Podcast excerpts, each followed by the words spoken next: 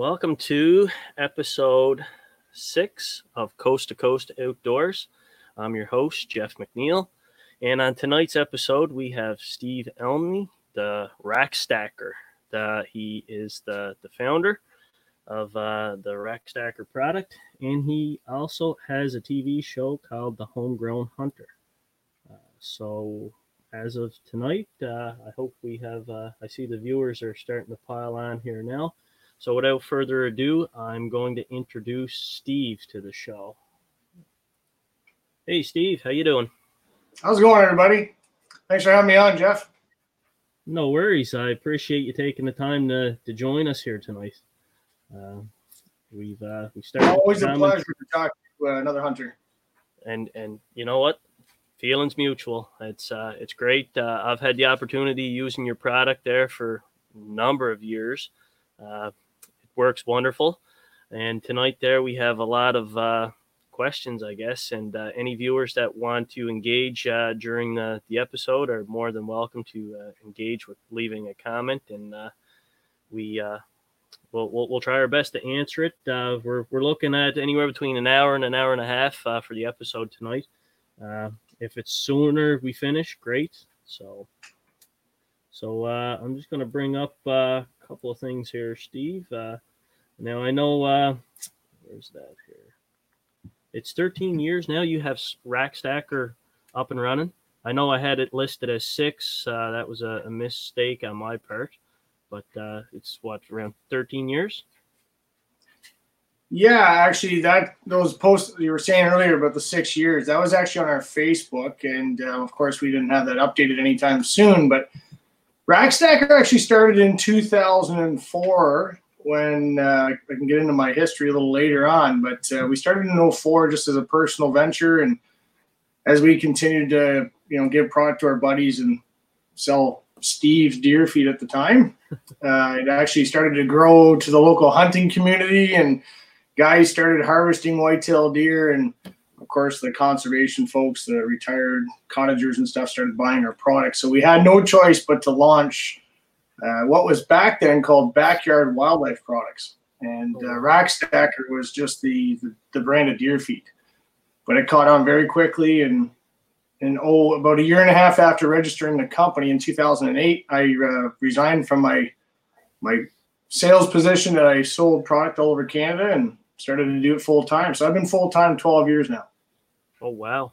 That's, uh, that's tremendous. Uh, it's uh it's it's some people say it's a tough market to get into with the hunting stuff and that. And i know uh i know you were fortunate. You you did a pitch on dragon's den as well steve. And uh that uh i don't recall how that went over. I think uh, if memory serves me correctly it went over decently i guess. Yeah i was uh it was a great opportunity for us. We were starting to expand to the united states and you know, with any company, as you continue to grow, you tend to run out of capital at times. And we chose, my wife and I chose to go onto the Dragon's Den and you know challenge that that opportunity on national television to see if we can score a deal. And um, you know, in our favor, we we score a half million dollar deal with Jim Treliving, and uh, it worked out good. We worked with Jim for about six months. Uh, however, we chose to part more because he was more like a coach to me he was the the missing link, if I could say so, in regards to my business because I, I was having struggles trying to get product to the market, and he had some distribution opportunities for me to capitalize on. And uh, so we never did end up taking the money. However, he was a, a vital part of my growth over the last five years. Oh wow, that's that's tremendous! Uh, congratulations on that one. Thank you. It's uh, you're the you, believe it or not, uh, Steve, you're the second Dragons Den uh, guy now on the show. We had uh, Minister Mike Holland, uh, who uh, had the resourceful redneck products there at one point. Uh, so yeah, he uh, he actually went on the same year, and I think he was might have been a week or maybe two weeks earlier than myself on season ten. And you can actually see those if anybody's interested in watching it. just Google Red, Resourceful Redneck, Dragon's Den, or Rack Stacker Dragon's Den, and you can see the video yourself. Oh wow, that's that's great. I didn't know they were still up. Uh, so I guess uh, in the, the sake of time here, we'll we'll move right along. I know uh, a lot of guys uh, have uh, asked Steve uh, about here in Nova Scotia. There's there's a lot of guys more than I I could imagine that are into the, the food plotting uh, farming, I guess I could say, and uh, deer quality management, uh, all that stuff. And uh, it's, uh, I know I had a couple of questions uh, that come in recently there via text message and whatnot that asked, they said, well, we're in rural Nova Scotia and we're having trouble trying to get some of the, the rack stacker product. And I, I don't know if you may have. That was always a challenge, yeah. And well, if you go on to our Rackstacker website, you'll see a store la- locator button at the top of our website on the far right side. And that store locator is a big Google map that shows all of our dealers coast to coast. Um, over the last three years, I've been traveling to the Maritimes and visiting dealers and growing that network out there. And I'm happy to say that we're partnering with the distribution center out of uh, Nova Scotia that will help us basically get product to market on a, on a more quickly basis. What's happening now is dealers are requesting product. We end up shipping it typically late July, early August, and before the middle of August, it's all gone. But by that time, we're in the peak of our season, and we're trying to encourage our dealers to carry more product instead of just buying a couple months worth of product, actually stocking more of it. So if any viewer out there goes to a dealer, um, don't just ask for rack stacker. Tell them what you're looking for and ask them for the volume. I know there's some guys are looking for 10 bags of deer feed, and what ultimately happens, and this doesn't just happen uh, in Nova Scotia. This happens coast to coast. So what happens is a guy says, "Okay, I need some rack stacker." The the dealer thinks he needs a couple bags. He'll bring in 20 bags. Well, then two guys roll in there and wipe them out well, then it's a two to three week wait time. So wow. what we're going to be doing is shipping truckloads out to this distribution center, and that DC will be able to fill the stores up on a more timely manner because they'll be using uh, Armour Transport. Of course, if you're from the Maritimes, you know Armour is a very big trucking company out there. So we're partnering up with them, and uh, hopefully this coming fall we will have no more issues. We just need the consumers to go and tell their dealers to carry more product because they often run out on a regular basis. Gotcha. Now I know uh, I know you have uh, a promo link there that you had sent me there earlier, and I'm just going to bring it up here on the, the screen right quick there, Steve, and maybe we can talk about that. Uh, uh, Rack Stacker has the free shipping on sixty dollar orders as well. So if anybody's looking, uh, they can uh, check that out. Um, and there's a COVID's obviously created a very challenging time for everybody. We have to be socially distant. And of course, uh, some of the stores are, you know, if you go on there locally, we're not shipping quite yet. We'll be shipping first week of May, hopefully, if this lifts. And then uh, what we've wanted to offer our consumers, because a lot of guys have time on their hands now. You know, they, they've either been laid off of work or they've got some time to go out in the field. So any any orders now it's on specific products. Um, if you go online, you'll see which products they are. Most of them is mineral and food plots and deer licks and fury bricks and stuff like that. The stuff that you want to use this time of year, if you order sixty dollars, will ship free to your door. So when you go into the shopping cart after shopping, type in that hashtag distance. That's the discount code, and you'll get mm-hmm. free shipping right to your door. That's coast to coast, and we're offering that until the COVID has been lifted. So that'll make sure that you get the product you need to get started. So for any hunters out there, or uh, just people that have flu, uh, food plots, uh, anyway, just uh, reach out. Uh, you've got the promo code there, uh, hashtag distance, uh, on for orders on of sixty dollars or or higher, obviously. So uh, yeah, we had uh, a few people there saying hello and uh, great family uh, business and products and uh, so forth. There, Steve, as we were carrying on there, I had it displayed. Uh, so a uh, couple of uh, questions there. Uh, we've got a, a handful, obviously, uh, for discussion. Uh, why do I need food plots on my land and how large should they be, Steve? Okay, well, let's talk about carrying capacity for a second. Um, I'm very, very close friends with the quality deer management guys. That's QDMA Canada and the QDMA uh, US guys from Athens, Georgia. Um, and what they refer to that is carrying capacity. And what that is, is how much food your current property has or provides for your whitetail herd. Now, in the United States, they often refer to a 10% food plot to the size of your property. So, for instance, I've got 90 acres here at my own farm that I've had for the last 12 years, and I'm about 10 to 12 acres on my property. Now, that's high, but it's mm-hmm. over the last 10 years I've been drawing more and more deer in. So I need to be able to provide enough food for them throughout the season. So if you're small and you're you've got a smaller property or just starting out with rack stacker food plots or food plots in general, I would say five percent. And the reason I say that is only because the Canadian population of white-tailed deer is considerably lower. I hunt with a lot of U.S. friends from Iowa and Wisconsin, and you know, for instance, just to show some numbers, Wisconsin shoots 800,000 deer in wow. a week. In a week. So, in a week, like that's just the 10 day gun season. So when I go out there with my with one of my staff, Mike Conkey, and uh, I got some other friends up in Green Bay. Those guys are shooting five, six deer a year. They're allowed four doe tags when they purchase a buck tag. So the idea behind it is to knock the, the doe population down so that your carrying capacity ultimately climbs. And what they're using in the United States now is, you know, Gallagher electric fencing to keep the deer out. Well, you're not going to have to really worry about that in Ontario or even, you know, anywheres in Ontario or, or sorry, anywheres in Canada.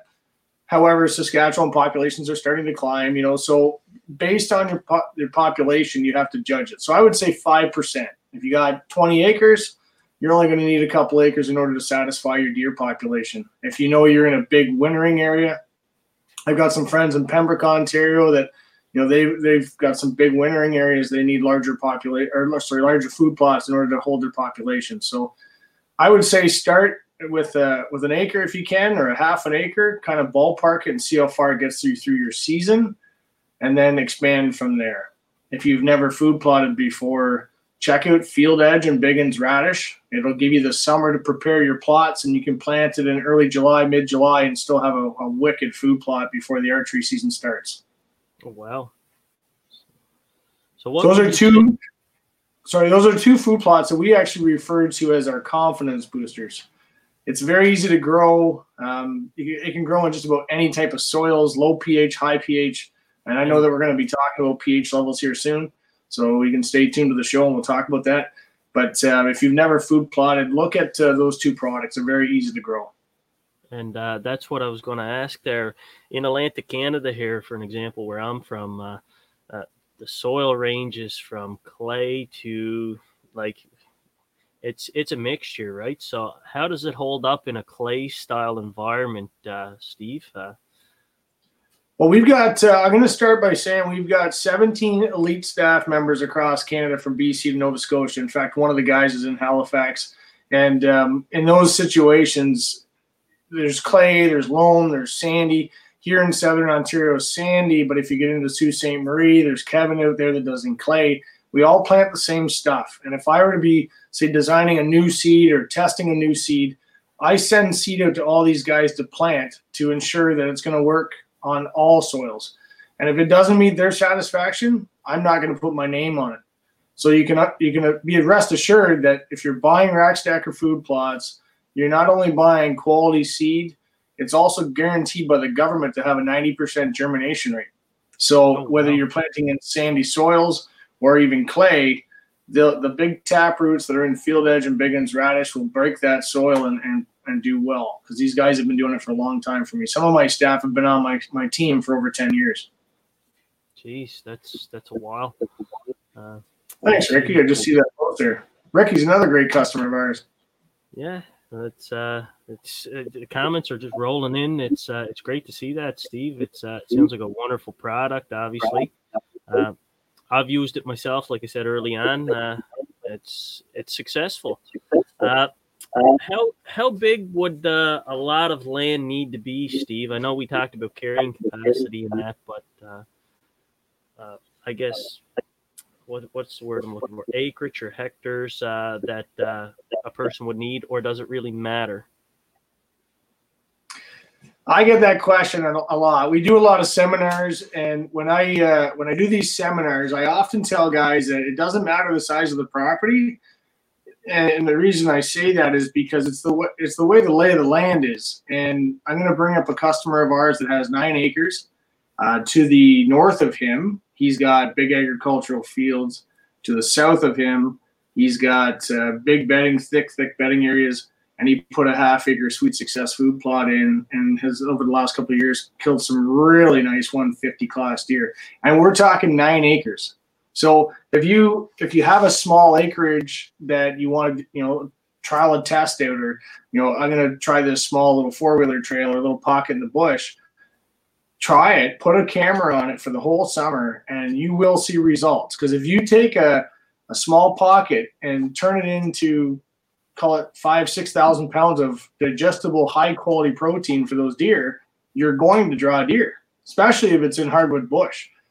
And that's what Dave's got. You know, Dave's got a, a small spot. I met him many years ago, and I actually walked his property with him, and he showed me this spot. And every year, he just cuts down some more trees and opens up another ten feet. So he just gets a little bigger every year. You don't have to start very large.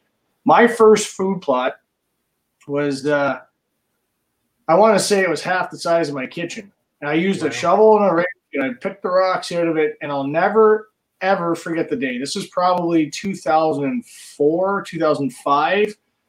Doing the dishes with my wife. You know, I got a little girl that was like six, seven months old at the time. And there's a doe and a fawn eating out of this food plot, literally 20 feet by 15 feet. And I was just flabbergasted. And that was my first food plot. My second food plot was maybe 25 yards by 40 yards. And at that time, I was I was a rookie. I didn't have any rack stacker food plots at that time. I didn't even have a company at that time. And uh, as I expanded, I went from a small acreage to one acre to two acres, and now we have a lot of fun. And we put logos into food plots, which is really cool too. So we're making it fun, and the more you make it fun, uh, the more you're going to enjoy it. And then it's gratifying too in the fall when you're sitting there looking at something you put 6, 10, 12 hours into and realize that you've got 10 deer standing in front of you. And last year you probably spent a thousand dollars on bait and didn't see many. So when it comes down to the carrying capacity and what a food plot will do, when you do food plot and you see the results, you will get absolutely hooked. It's awesome. Now, with the food plots, Steve, and uh, I may be going out on a limb here with this one. Uh, it's uh, I know like some guys here they say, "Oh, feed the feed deer corn," right?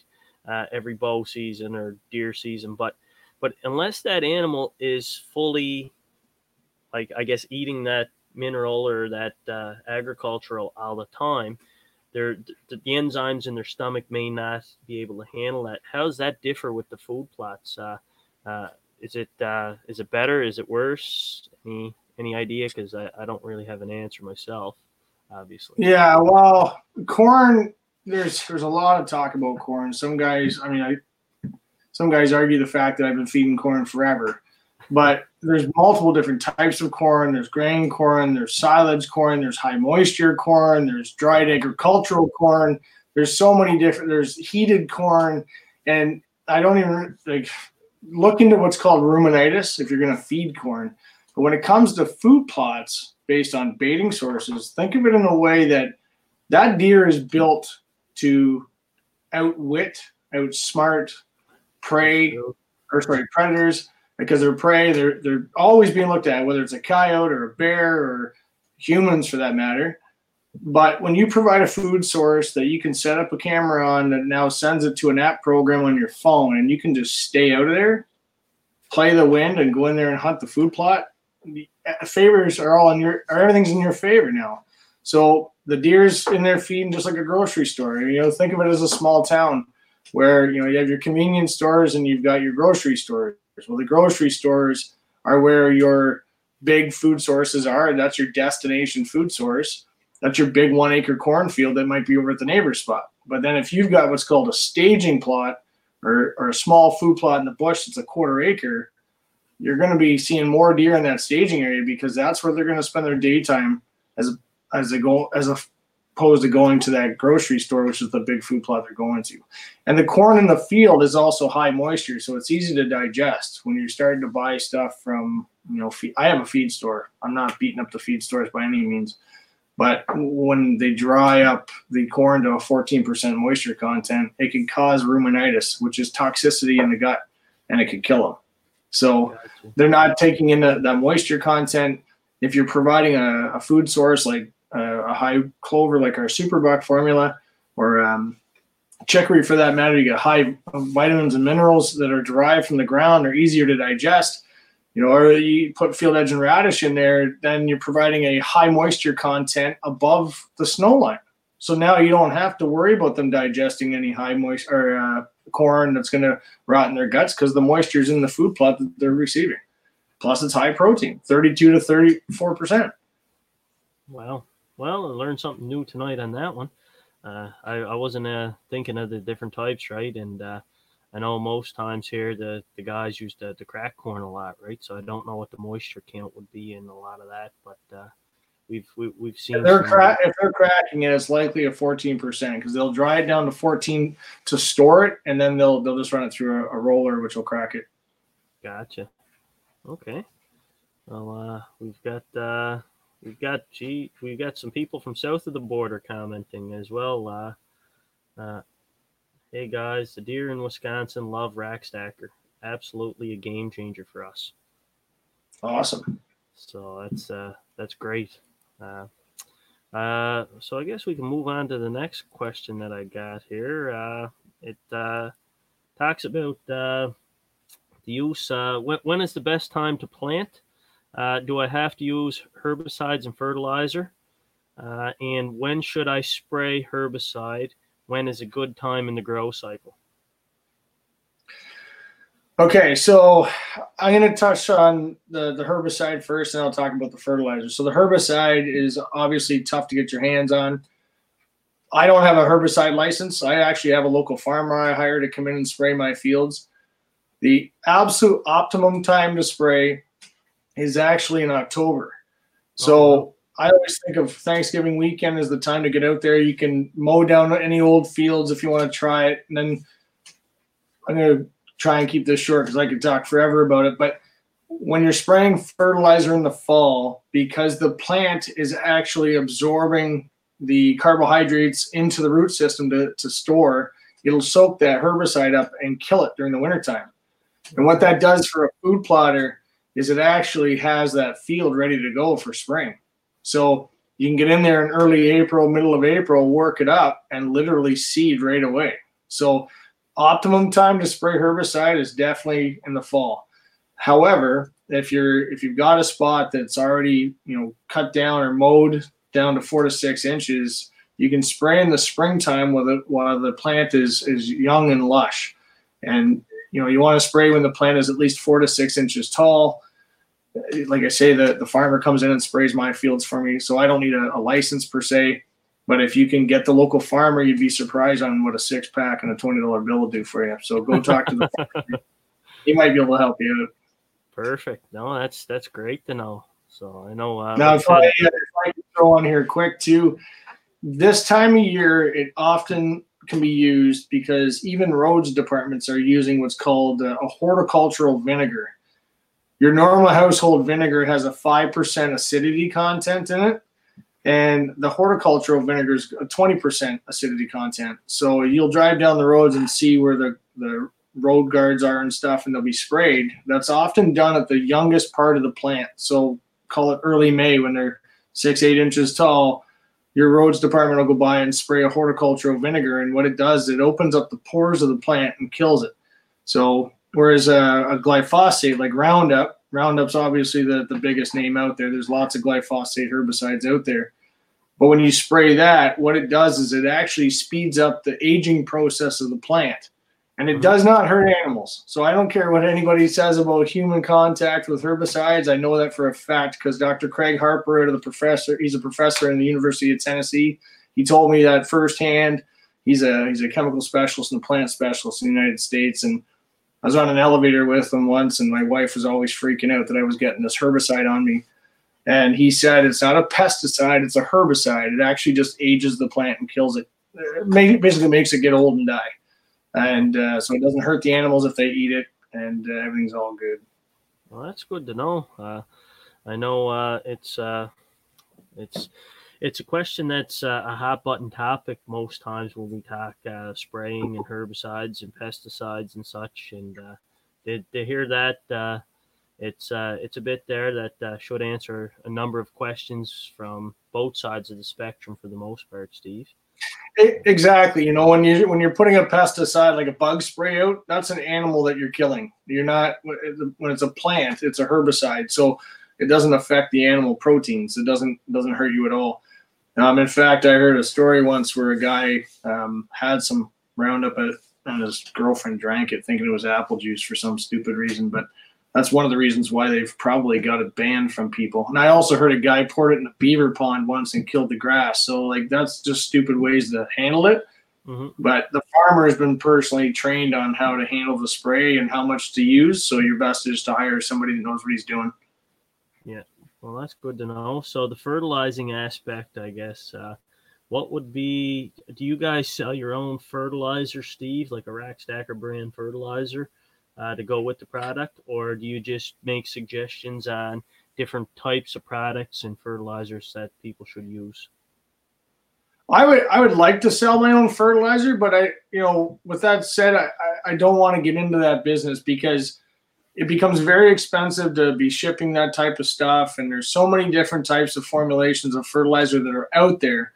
However, when it comes to fertilizer, you need to understand what those numbers mean on the bag. And I often tell guys just to put down 300 pounds of triple 18 because it's a good average number. Um, and what I mean by that is if you were to take 100 pounds, so two bags of your normal fertilizer from your local co op or store that you can buy fertilizer, most of the time is a feed store or co op or an agricultural location near your, your property. You can get uh, triple 18. You can get a triple 13, which is ultimately the same mixture it just doesn't have as much of the, the nitrogen, phosphorus, and calcium in it.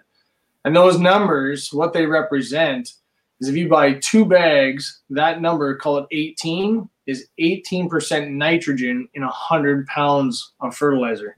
So when you're putting down three bags, you're putting down high nitrogen, high phosphorus, high calcium to allow those plants to maximize its growth. If you get lower numbers, um, now I can get again detailed, but I'm not going to. If you buy up a food plot from Rack Stacker, it's on the packaging and it gives you recommendations based on your pH levels. Or you can go back onto our website. If you're in the field, just pull up on your phone, scroll through Superbuck, and you'll see the fertilizer recommendations based on the square footage. Okay. Um, and I, I, think you have a question for me about uh, when to apply that fertilizer, so I'll wait for uh, that. I do here. Uh, I've got a, a comment, a viewer comment here. What is the best all round plot to give a hunter all season success? All season success. Well, everybody wants an all season success, I'll tell you. and I'm trying to do that, but uh, well, we've got a new product all out now called Grave Danger. And Grave Danger is a high perennial forage, and it's also got annuals it, annual brassicas and those brassicas, because they're annual, will die the first winter. So if you want to plant something in the springtime, for instance, right now or in May, I'd be planting Grave Danger or Superbuck. Superbuck's another great product you can use. That's a, a long time product of ours for over 10 years. And it's a perennial based forage. But once the first season is done, you've gone through a hard winter, those annuals are now dead. And you'll have to maintain the superbuck with the perennial forages that are there, which is basically mowing it every six to eight weeks. So to answer your question, the first year of superbuck is amazing. That's why I often tell guys if you're planting, call it a half acre, split the field in half, plant grave danger or superbuck, and then put the other half in either field edge or Biggins radish or even a product called Sweet Success. Those are all great products to be planting, but the more forage that you provide for your deer, the better the the, the area is going to draw deer because deer are not like cattle. Cows will stand in one spot and graze in the in the area.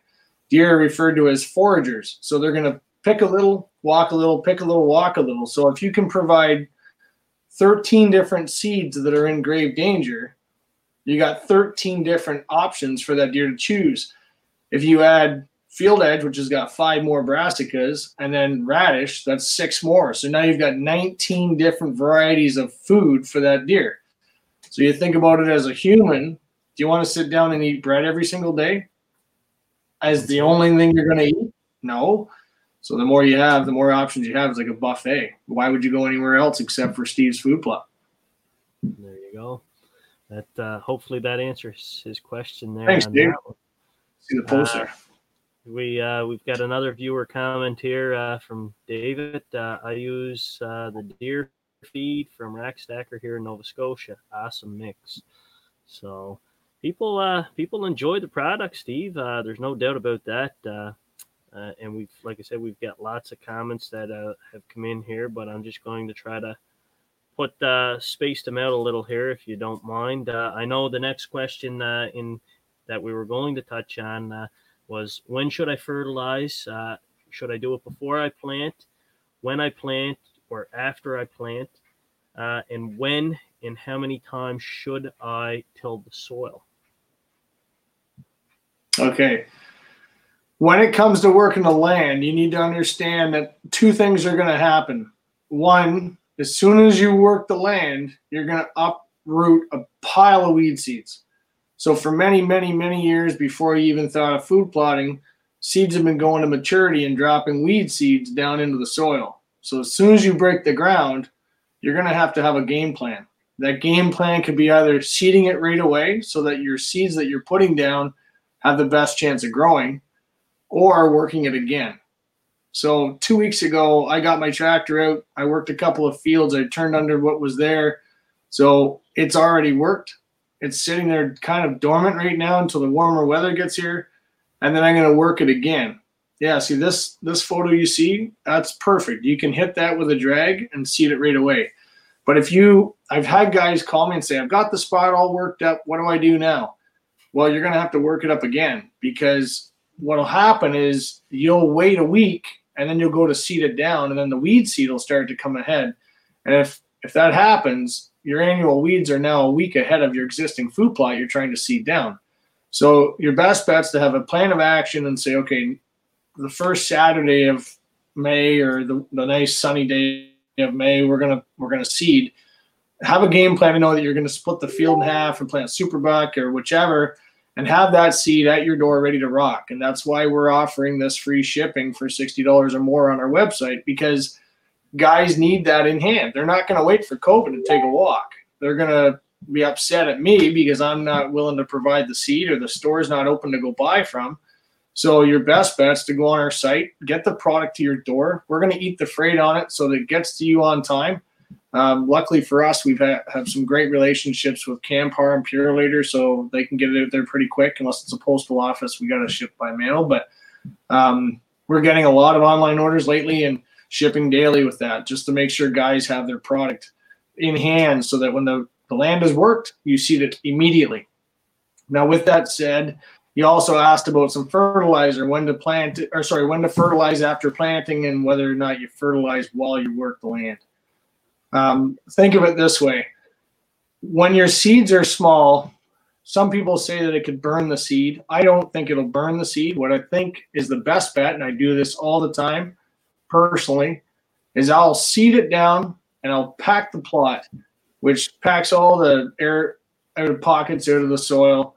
And then I wait about three to four weeks. Once the plants are up a little ways, you know, call it three, four inches, that's when I'll fertilize.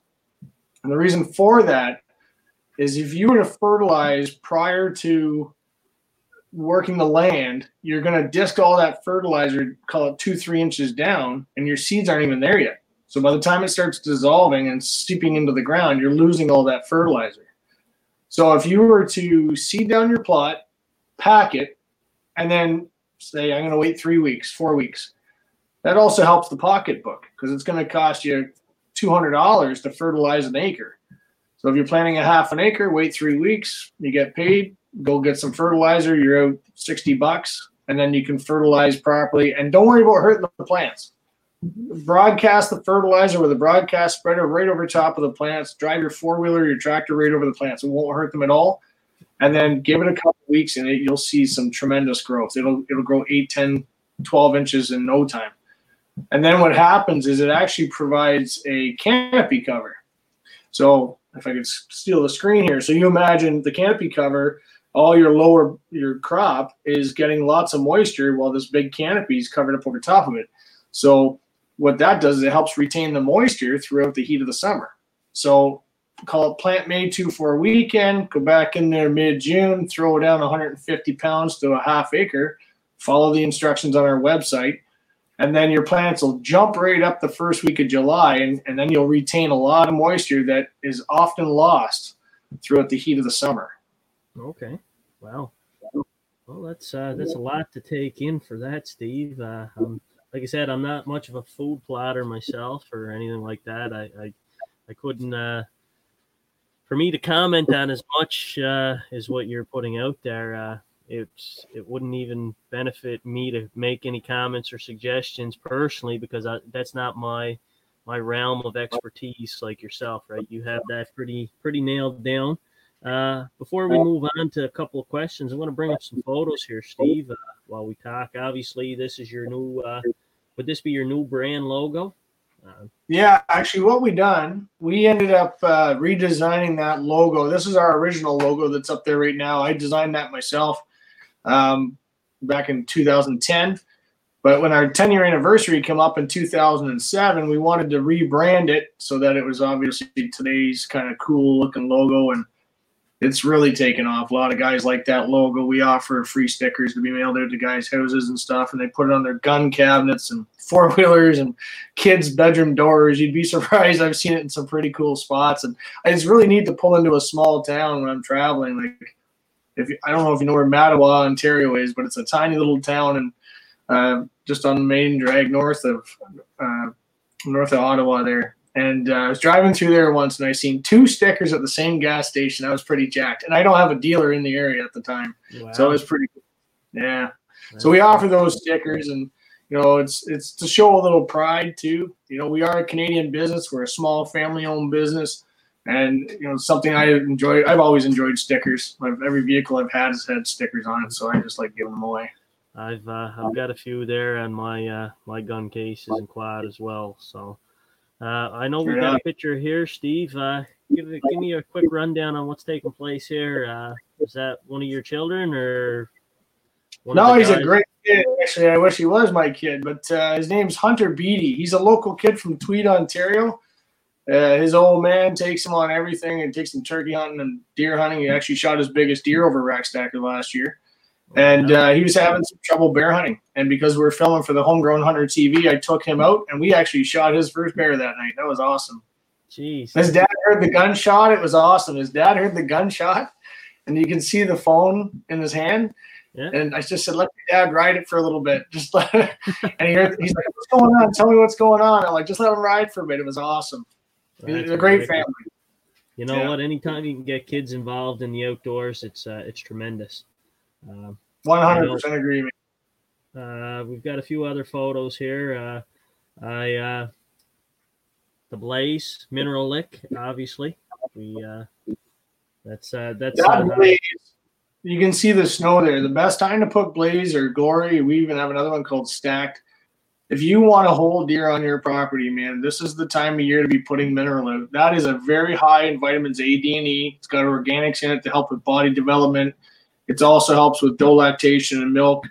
I don't want to say it helps with antler development because uh, every company out there says that, but you think of it as a bodybuilder, the more you can take in, the more you'll retain. So the more consumption of that product over the couple of years of using it, you will start to see a difference. A lot of customers are, are loving that. We've had that product out for 10 years and we sell truckloads of it. It's awesome. Wow. That's that's great.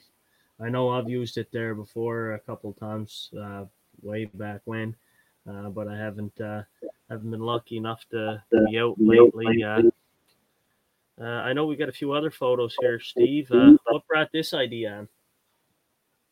I was moose hunting in northern Quebec with some friends, and of course, you have a couple of wobbly pops and get kind of brainstorming about some ideas. And one guy that was a, a staff member of ours is telling me that we should do this logo in the food plot. And he didn't think I could do it, but we did it. We've done it quite a few times since. That took 80 hours to do. We did it by really? hand. Yeah, we did it by hand. And then we did another one from the quality deer management. And then we did Jim Shockey's head. his head logo for the professionals. We did that one, and then um, what was the last one we did? Oh, the 150th Canada's birthday. It was a um, big Canada leaf. You can check it out online. And we um, we had a lot of fun. We're going to do another one this coming season. If as long as we have a good growing season, we'll do another one. It's a I can't tell you what it is yet. Perfect. No, no, that's understandable. And I know uh, I know you've uh, got a photo here where you've met Jim uh, Shockey as well. Uh, must have been at one of the trade shows with your product, Steve. Yeah, Jim. Uh, Jim and I have worked close together over there. A couple of years ago, we were working together, expanding our brand down to the United States. Eva Shockey and I worked close together, and Jim, he's a he's an extremely humble man. He he. When we went to here, you'll see the guy on the right, the blue shirt there. That's Steve Velko. He's one of my first staff members. I brought him in in 2008, I believe. So he's been with us for almost 12, 12 years now and so Steve wanted to meet Jim. So I took him down to the sportsman show. It's called the ATA show. It's the archery trade show in the United States. And we got in line with, with Jim and I didn't I was incognito. As you can tell, there was nothing on me that said Rackstacker. And Steve asked Jim if you if you know Rackstacker and he thought about it and he thought about it and he went, actually, isn't that the, the attracting company in Canada? And I just about lost it. Jim Shockey knows who who we are. It was awesome. Mm-hmm. And uh, so we obviously got a photo with him. And the cool thing was, is he pulled me into the back of his booth and gave me his card and said, "Call me if you need some marketing help." And that's that's why I called him. So oh, really, really great. That's, that's awesome. Jim's uh, Jim's a great guy. I've uh, I've had some prior communications there with Jim as well. So we'll uh, we'll have to wait and see. Connection. Let me know. I'll get him on here for you. Hey, um, if you can pull, pull some strings, Steve, uh, I'd appreciate it. Not a problem, man. Uh, we've got uh, I've got one photo here. Uh, this is a unique one there with uh, with the product in uh, food plot, obviously, uh, and you got two bucks in that photo. I I had my wife sitting in, in one plot. I was in that's called field edge. What you're looking at right now is exactly the if you plant that early early to mid July anywhere in Canada, those are the results you'll get with what we call the six P's of plotting. And I'll explain that in here in a minute. But uh, what happened was I was hunting another property, and there was many deer on this land, and there was hard, like the, the old man, the old fellow that I was hunting on, told me to shoot a couple deer because they were damaging some of his crop. I said no problem. So my wife was at that food plot. I was about a mile away to the east, and I shot the one deer. They were sparring. He, the one smaller deer there to, to the right of the photo, he did a big loop around and I reloaded the muzzleloader and shot him too. So I told the wife to get out of the stand. I had filled her tag. she wasn't happy. Oh, jeez. Lots of ah. meat in the freezer. That's that's it. Everybody wants meat in the freezer uh, for the winter. Uh, I see. Do you still do the trade shows and that uh, with the products, Steve? Uh, I've got a couple of photos here of uh, it looks like yourself there getting ready for a trade show with the Mineral. That was a local trade show that we done, yeah. And we do do trade shows the because we've got such a great dealer network now, what we're actually doing is setting up um, in-house kind of visitations. So, for instance, uh, the Bass Pro Shops in Halifax, uh, the manager there is a loyal, loyal Rackstacker customer of ours, and Zebedee Banks is his name. Everybody calls him Zeb. Really great guy he wants us to come down and do a presentation. So sometime this summer, once all this COVID stuff is lifted up, we're going to travel down to Halifax, meet with them at Bass Pro, and then have a meet and greet where guys can come out. It's better off doing it that way because what'll happen is we go to a trade show and it's very heavy stuff to move around. Most guys don't want to walk to their truck with it. They they got to have a shopping cart or something because they, they don't buy just one. They buy. I'm telling you, they buy eight or ten. so they're stocking up for the season, right? So it's better off if we were to say, go to Bass Pro, bring a shopping cart, bring the kids. We'll give you stickers. We, you know, we can chit chat back and forth and tell hunting stories for a little while and come up with a hunting strategy on how you can be successful with our products, and then that way you can choose what you want at the time. Perfect. Now, uh, I guess we can jump back into the the questions here, Steve. And I know we've got a number of viewer comments and and uh, whatnot. So I'm just going to try to streamline ahead here, obviously. Uh, when planning fall uh, food plots, can I lime and fertilize at the same time? Absolutely. Okay. Yeah, absolutely. And what what the lime does, just so everybody's aware of it, it actually neutralizes your pH levels. So if you're planting an area that's high in cedar, like has a lot of cedar or pine or spruce, the needles that fall off there are very acidic and they can often drop the pH levels in the soil down to 4.5, 5, 5.5. And the optimum growing is 7.0. So when it comes to pH, you want to make sure that you have your pH levels at 7 and the way to get that up from 4.5 up to 7 is to lime it. You know, some applications need a lot of lime. Um, some will say up to a thousand pounds of the acre. I don't think that's necessary, but it also takes six months for that lime to actively work. Oh, wow. So it doesn't mean that you can't plot. So I'm going to just kind of go through a bit of a time schedule here. So say it's April, you do a pH test, and your pH test comes in at 5.0 you can still food plot. So you work your land up. You can either I like lime when I work my land up because then it's right into the soil and working immediately. And it's relatively inexpensive for lime, so I would apply 300 pounds of lime to the acre, and then seed it down. Once it starts growing, you know you're consider it like a glass half full. You'll still have a a plant that grows, say it gets six inches tall. It may not get as high as mine because my my pH level is a little better, but over the next six months, you'll increasingly increasingly see that your plants are getting bigger, and it's often because your nutrient level becomes better. It's neutral to the 7.0, and if you know the area is low in, in acidity and and your pH level needs to be adjusted, every single year make sure you put it in your budget to throw down a couple hundred pounds of lime on that plot because you're going to need it over over a couple of years time three four or five years. You know so it might be a hundred bucks. Throw a hundred bucks of lime down there and then over time you'll see that the plants get bigger and bigger and bigger and then that glass gets full. So now what's happening is your plants are able to use uh, the nutrients that are available in the soil. So any fertilizer you put down they'll be able to maximize that growth. And of course what's eating the plot? The deer. Antlers get bigger once they start digesting that food and the nutrient level that you're putting down there. So you're not just trying to make a big, fancy, pretty little plot. You're trying to grow healthier deer. And in order to do that, you need to make sure that pH level is neutralized in your soils. Perfect. So, uh, with that, what other factors should uh, someone that wants to get into food plotting consider, Steve? Uh, uh, what's your take on that? If you've never food plotted before, or if you're relatively new, or if you've food plotted and we're not successful and upset about it, because a lot of guys can get frustrated, do what's what we refer to as the six P's of plotting proper preparation and patience. Patience is the big one because you can't just throw something down and expect miracles to happen. It doesn't work that way.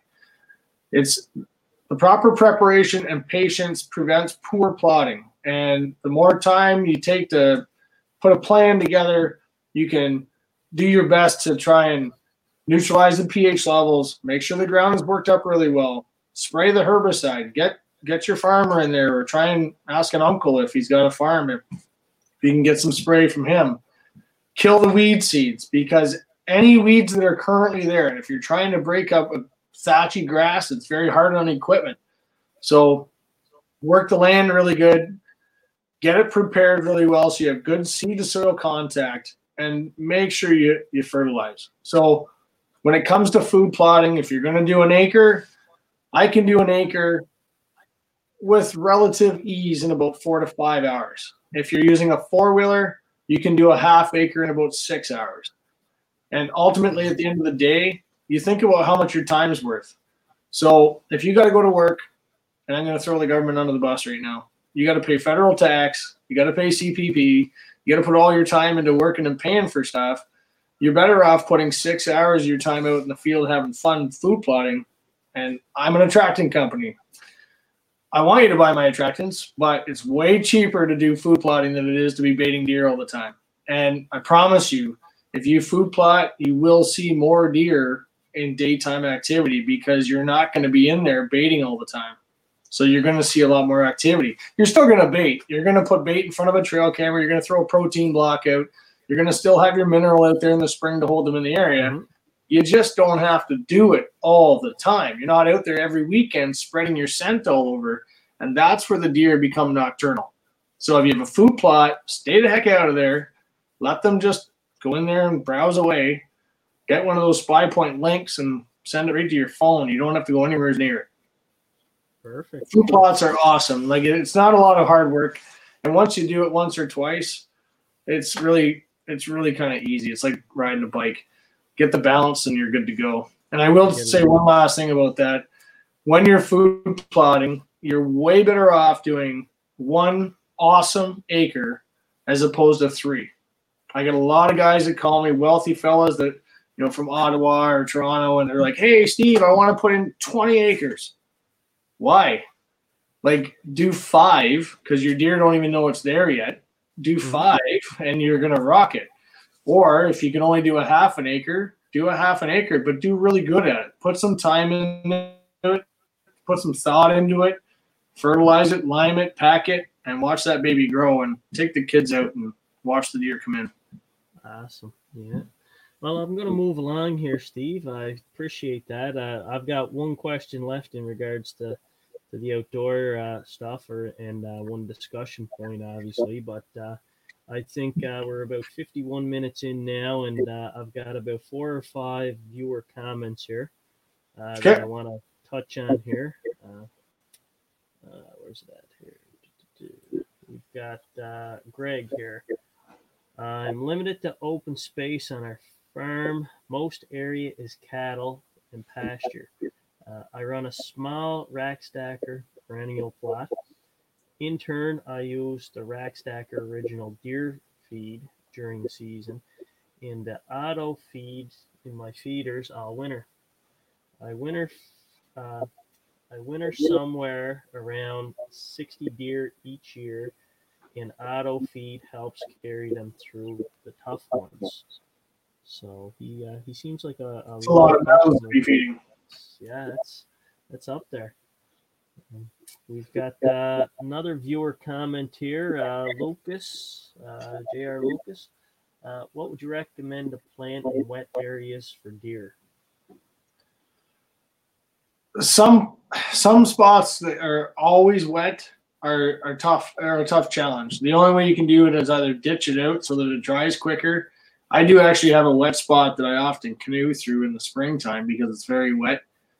The water, if it's if it's underwater, it's going to die. Eh, there's nothing you can do. So plan on replanting it every single season. And what I often do, if it's a wet area that you can work up, eh, or at least just aerate the soils a bit and let the sun dry it out, you can work it two or three different times. Say first of June, first of July, and then you can plant it mid July. And then when you do that, um, you're you're I think I was actually touching base on that earlier too about working the land. One of the things you, you don't want to do is work it too much because if it's in a hot, dry situation, every time you touch it with a disc or a cultivator, you're going to be exposing all that much needed moisture to the air and the sun. So be careful of how many times you work it. But in this case, with wet areas, you want to be able to dry that soil out so it's not muck.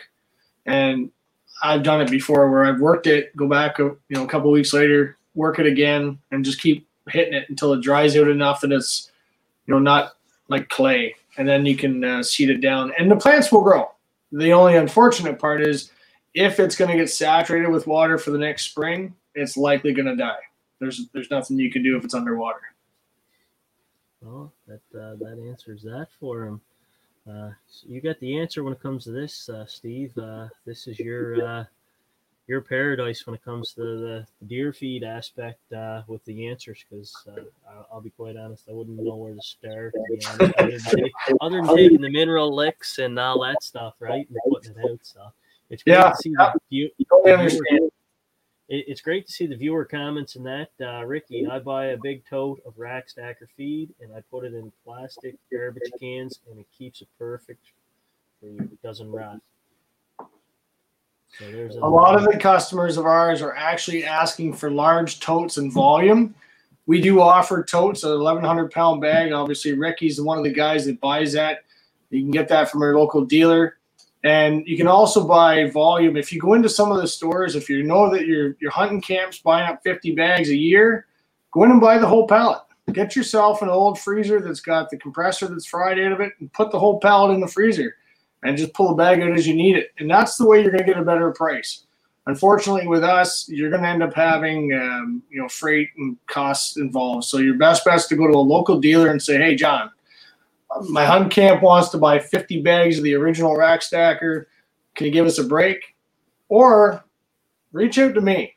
I'm a convincing guy. I'm sure I can call him and say, "You know what? Either you do this, or I'll find somebody that will." Because I want my my model is this I mean, no disrespect to my dealers; they're awesome customers of ours, and I thank them for their for their shelf space because obviously uh, shelf space is very valuable to them. However, at the end of the day, consumers are my concern. I want smiles on my face. So the guys that are hunting, I want smiles. I want the success story of the photo when the guy shoots his deer, or if the the child shoots their first yearling buck. I want Rack Stacker involved with that story. And at the end of the day, I'm going to go around the dealer if I have to. I don't want to, but I want to make sure that the consumer, you, the consumer, is taken care of. And if you have a problem with a local dealer not carrying enough product, please reach out to me and I will make sure they either carry enough or I will find somebody that will.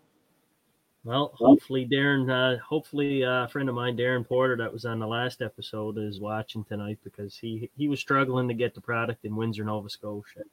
So uh, it's uh he's like I told him I said that I'd mention it, the the trials and tributes uh tribulations I guess trying to get the product obviously and uh yeah uh, it, it it'll always be a challenge because shelf space is extremely important and when you're looking at corporate stores the corporate stores actually want to have you know Christmas stuff brought out you know as soon as as soon as Halloween's over first November that's when all of us hunters want product and you can't have rack stackers sitting on the shelf and they got to put Christmas trees out. Well, that's the way they think, right? So uh, when it comes down to a corporate store, I mean, it's just a matter of making a phone call and talking to the general manager, and they're often very, very helpful in saying, "Okay, Steve, let's let's make this work." Um, I'll tell you a quick story. So we have a store in Prince George, British Columbia, and there's so much demand for our rack stacker heavyweight moose and elk mineral out there they didn't care what the shipping cost was. And I said, well, you know, you're going to have to order X amount, which is three full pallets. They didn't flinch. They were like, done. We got so much demand here. And the, the demand is so high out there. We've actually picked up two new dealers in BC because lots of guys are using our elk product out there and our moose product. So, and it goes right across Canada. If you're in Saskatchewan, if you're Ontario, or even the Maritimes, if you have a dealer or if you're in Windsor, Nova Scotia, and you're saying, look, these guys never carry enough. I am sick and tired of having to drive 40 minutes to get loads. Call me and I will make it work. Perfect. Well, that's that's great because the viewers elsewhere are uh, hearing that, and and I'm sure you'll have a few follow ups, Steve.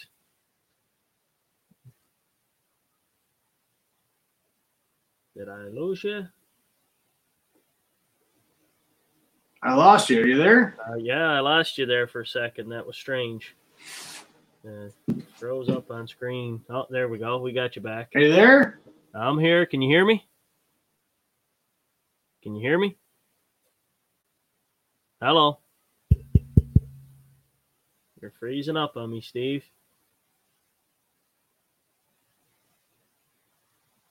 Hello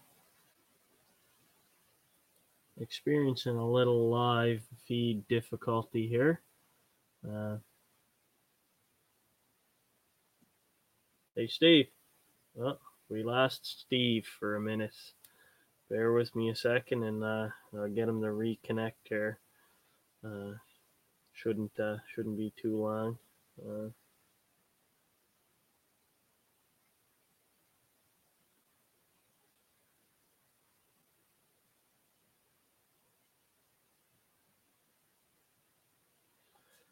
Uh, sent him a, a, text message there, so hopefully I'll have him back here shortly.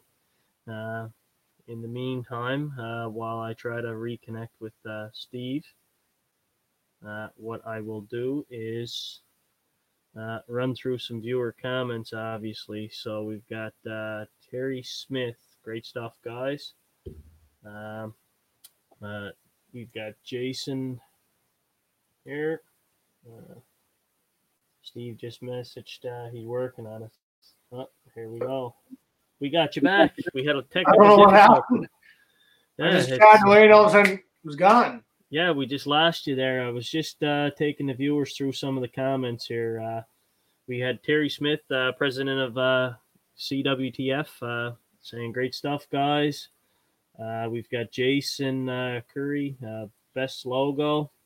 Uh, we've got uh, Ricky here. Uh, I, I'm buy I buy big totes of this, so he's a he's a loyal customer by the sounds of it, Steve. yeah. Yeah, he's from Ontario. I know him quite well. We chat all the time. We've got uh, Jason here. Just put sweet success in today. Great product. Second year with Rack Stacker. Awesome results. Wicked. Thanks, Jay. Uh, and we've got uh, J.R. Lucas. Uh, thanks for your advice. So uh, I hope it helps with those wet food plots, man. It's uh, it's it's been busy, Steve. Uh, a lot of uh, public and user engagement, obviously. Here, I'm going to bring up a couple of the pictures here that I, I haven't yet displayed, and we can we can touch on them. Uh, I know we said we keep it at uh, an hour and a half. We're at the hour mark here now, so uh, this here is one of the fields here, obviously that you've uh, you've done some work. What uh, what exactly did you plant in that one, Steve? That's actually a cattle pasture that we actually expanded. So when I cut those fields, we sprayed it all back and expanded our food plots. What what we've got on my farm is it's an 88 acre farm and 20 acres of field. And providing for my own family, I've got a couple of cows for myself. So we cut our hay and then based on the, the cows that we have, we used to sell our old hay. Well, it's got to the point now where I'm not even selling my old hay anymore. I'm actually expanding my food plots. So because we've got 20 acres of actual workable land, I think I'm just shy of 12 acres. So two acres of cattle pasture, six acres of hay for the cows, and the rest is for the deer. So, and where I want to touch base too, some guys will have a large bachelor group of deer hanging out on their property where they're filming. Holy crap! There's you know trail cam pics of great bucks that are cru- cruising into their mineral sites or in their food plots, depending on where they are, obviously. Well, on my farm, I don't hold any bucks. I traditionally have a lot of does and fawns. I have some really secluded areas where I have walk and toss on four wheeler trails, so the the does and the fawns can pop out of the bedding areas and, and feed without being disturbed. Uh, I do have dogs that I walk in my fields, but in the evenings I I'll go sit and I can often see either does and fawns out in the field. So I don't see an awful lot of antlered bucks until really late in the year, like late December, and you know I, I hunt all kinds of different opportunities. So to me, it's not about the big bucks at my place. And now I have a couple of younger children; they're 14, 13 and fourteen now. So I'm taking them out hunting. So if they want to shoot a two year old buck, it's not a big deal whereas I used to try and manage for big antlers and I'm I'm past the big antler thing. You know, everybody wants to shoot that big buck. And Mhm. don't get me wrong, it'll happen. I've shot I think 350 class whitetails on 80 acres. So, so to say that you can't do it is is dead wrong.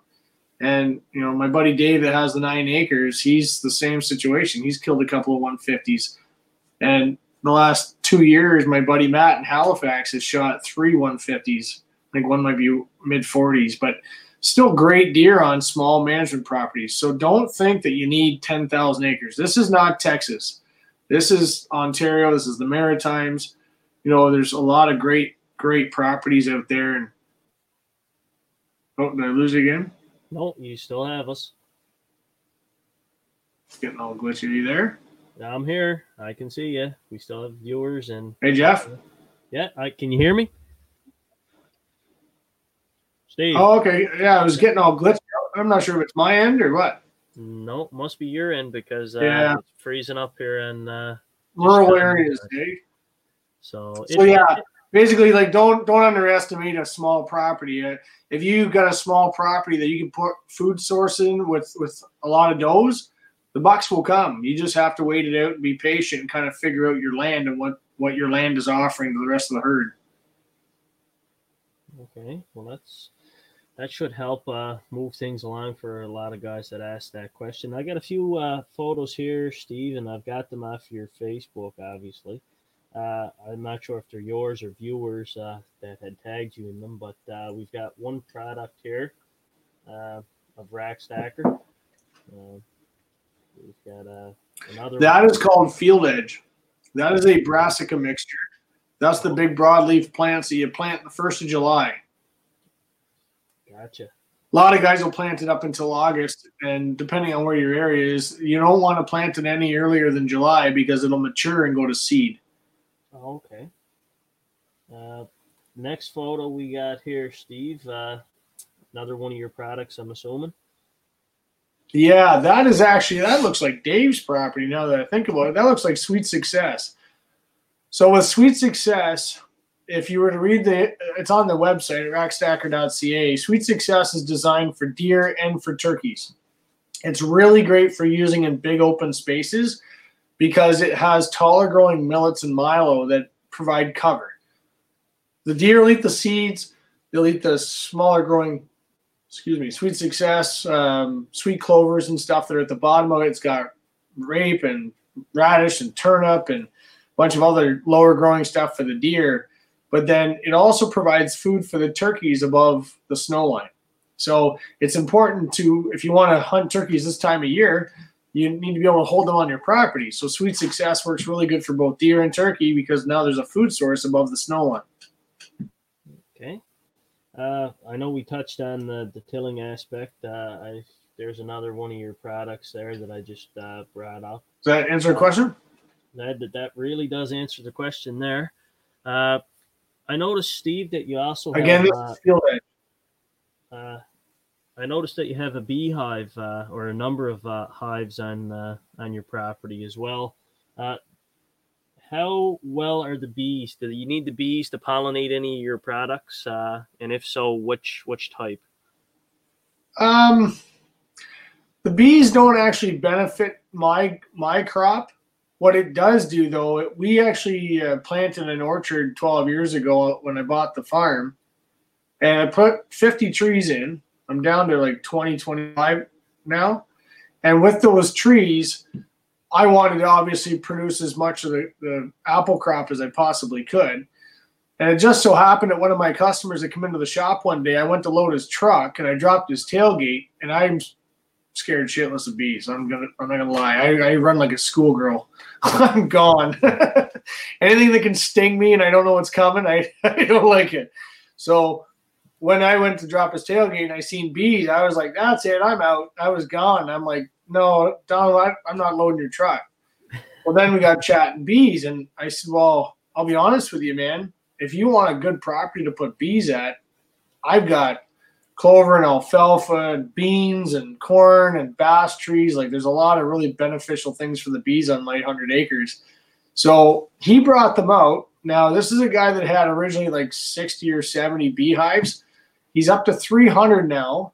Wow. And last year, when he harvested his bees, uh, the honey, he told me that my farm, out of those 13 hives, were the most productive he's got. So, not only does it benefit me because now I have, and if you follow me on my Facebook page at Steve Elmy or at Rackstacker, you'll see that when the blooms are out of my orchard, the bees are absolutely covering the trees, and I get some really awesome apples.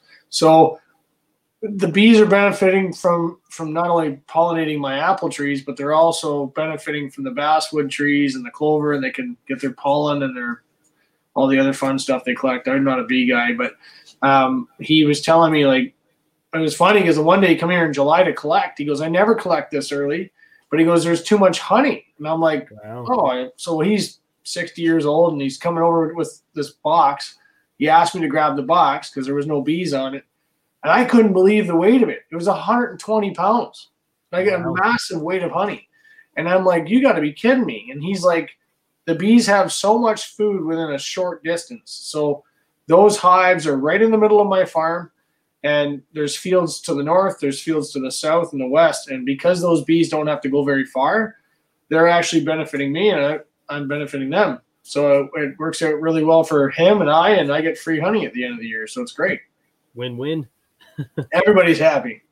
Um, so uh, I'm going to display the next question there on uh, on the line here for us. Uh, is it worth the effort to put in a watering hole on my property? If I was going to put one in, where would be the best place uh, to put it for hunting in relation to the food plot? Okay, so if you could stand in your food plot facing north, I would put it on the north side for multiple reasons, and I'll explain why. So I'm hoping you can follow along with me. I sat in the field. I was on the north side of the field, and I, I personally watched deer. I seen this white big bucket over at a farm I was hunting, and I'm like, "What is that over there?" And he says, "Oh, that's water. We fill that up once a week." I said, "What's it for?" the deer. And I'm like, you've got to be kidding me. Like the deer actually drink from that? And he's like, yeah, man, you wait. And I sat in that stand that night and I watched two big deer, like respectful bucks, walk up and, and drink from it. And I couldn't believe it. Now, this was also early October, still warm during the day. And I, what I found, and this is my own personal observation, that when I was sitting in that stand, the wind was kind of at our back and if it was me, I would much rather have the wind in my face. So if the wind is predominantly north to northwest and the wind is in my face, if you put that, if they're going to be drawn to that water source, you need to put it on the north side of your food plot. One, you're going to have better lighting if you have an opportunity to shoot during the daylight. You don't have the sun in your face when it's dropping in the west. And three, you're actually got wind in your favor, so it's going to be right in your face, and you don't have to worry about any deer getting busted. And I never would have thought of water source. However, this year I I did a water source up in the wintertime trying to put an air bubbler in it to keep them watered. And some guys made fun of me because they're like, Well, why would you do that? Well, deer drank from it. so why wouldn't I? And if I can provide one more thing that the deer don't have, that's one more thing my neighbor doesn't have. So, in my opinion, it's worth it. And how many water holes do you need? I'm kind of up in the air on that because the farm that I was on was 250 acres or 300 acres, and he had like six. And wow. he has trail cameras over the water source. So, once you get into the later years and it's not, or sorry, later time of the year, like November, I don't think it's going to be as you know resourceful for you. But you think about deer being vulnerable and you know going to a water source with blue tongue or whatever any diseases they have, you're better off having them go to where you want them as opposed to being all in one spot. That's justifiable. But I would highly suggest putting one on the north side of a food plot, giving you the you know the, the benefit of the wind. Perfect. No, that's uh, that's a very well thought out answer there, Steve. On that, which should uh, should give more people more insight to. I actually uh, think I filmed that video. It might be on the Homegrown Hunter. I, I can't recall. Well, uh, yeah, well, uh, I, I know we're running low on time there. Obviously, I don't know if you mind going over the half hour, hour and a half mark a little bit, but uh, no, not at all, man, not at all. Not at all.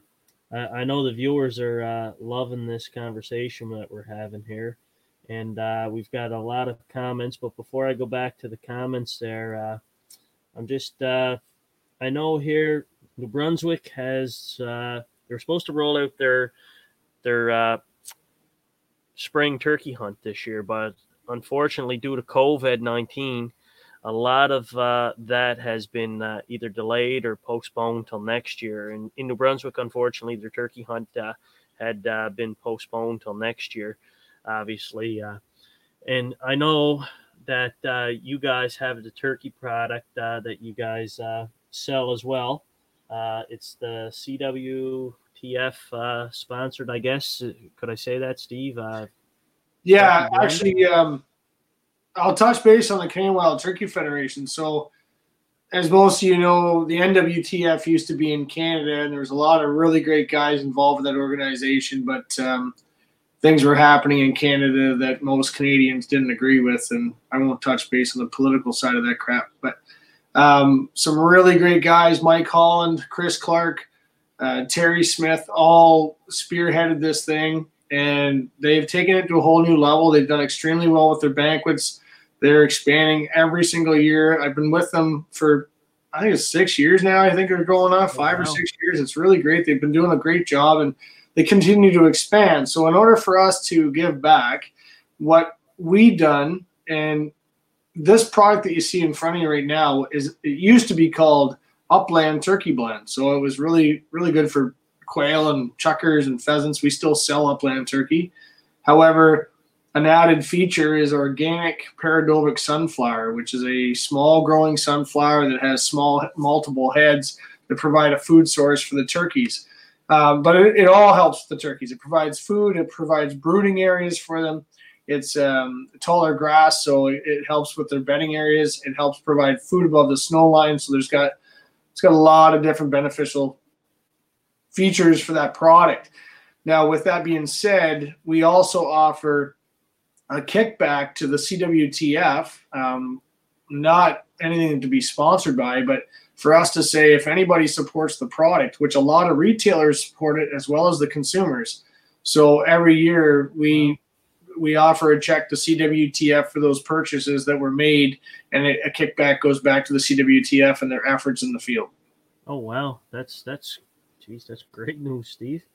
Uh, that uh, that goes a long way for the work they do, and uh, I'm just looking here uh, uh, right now. Uh, geez, I uh, we've got CWTF. Uh, that's why I brought it up because uh, the comments were coming in.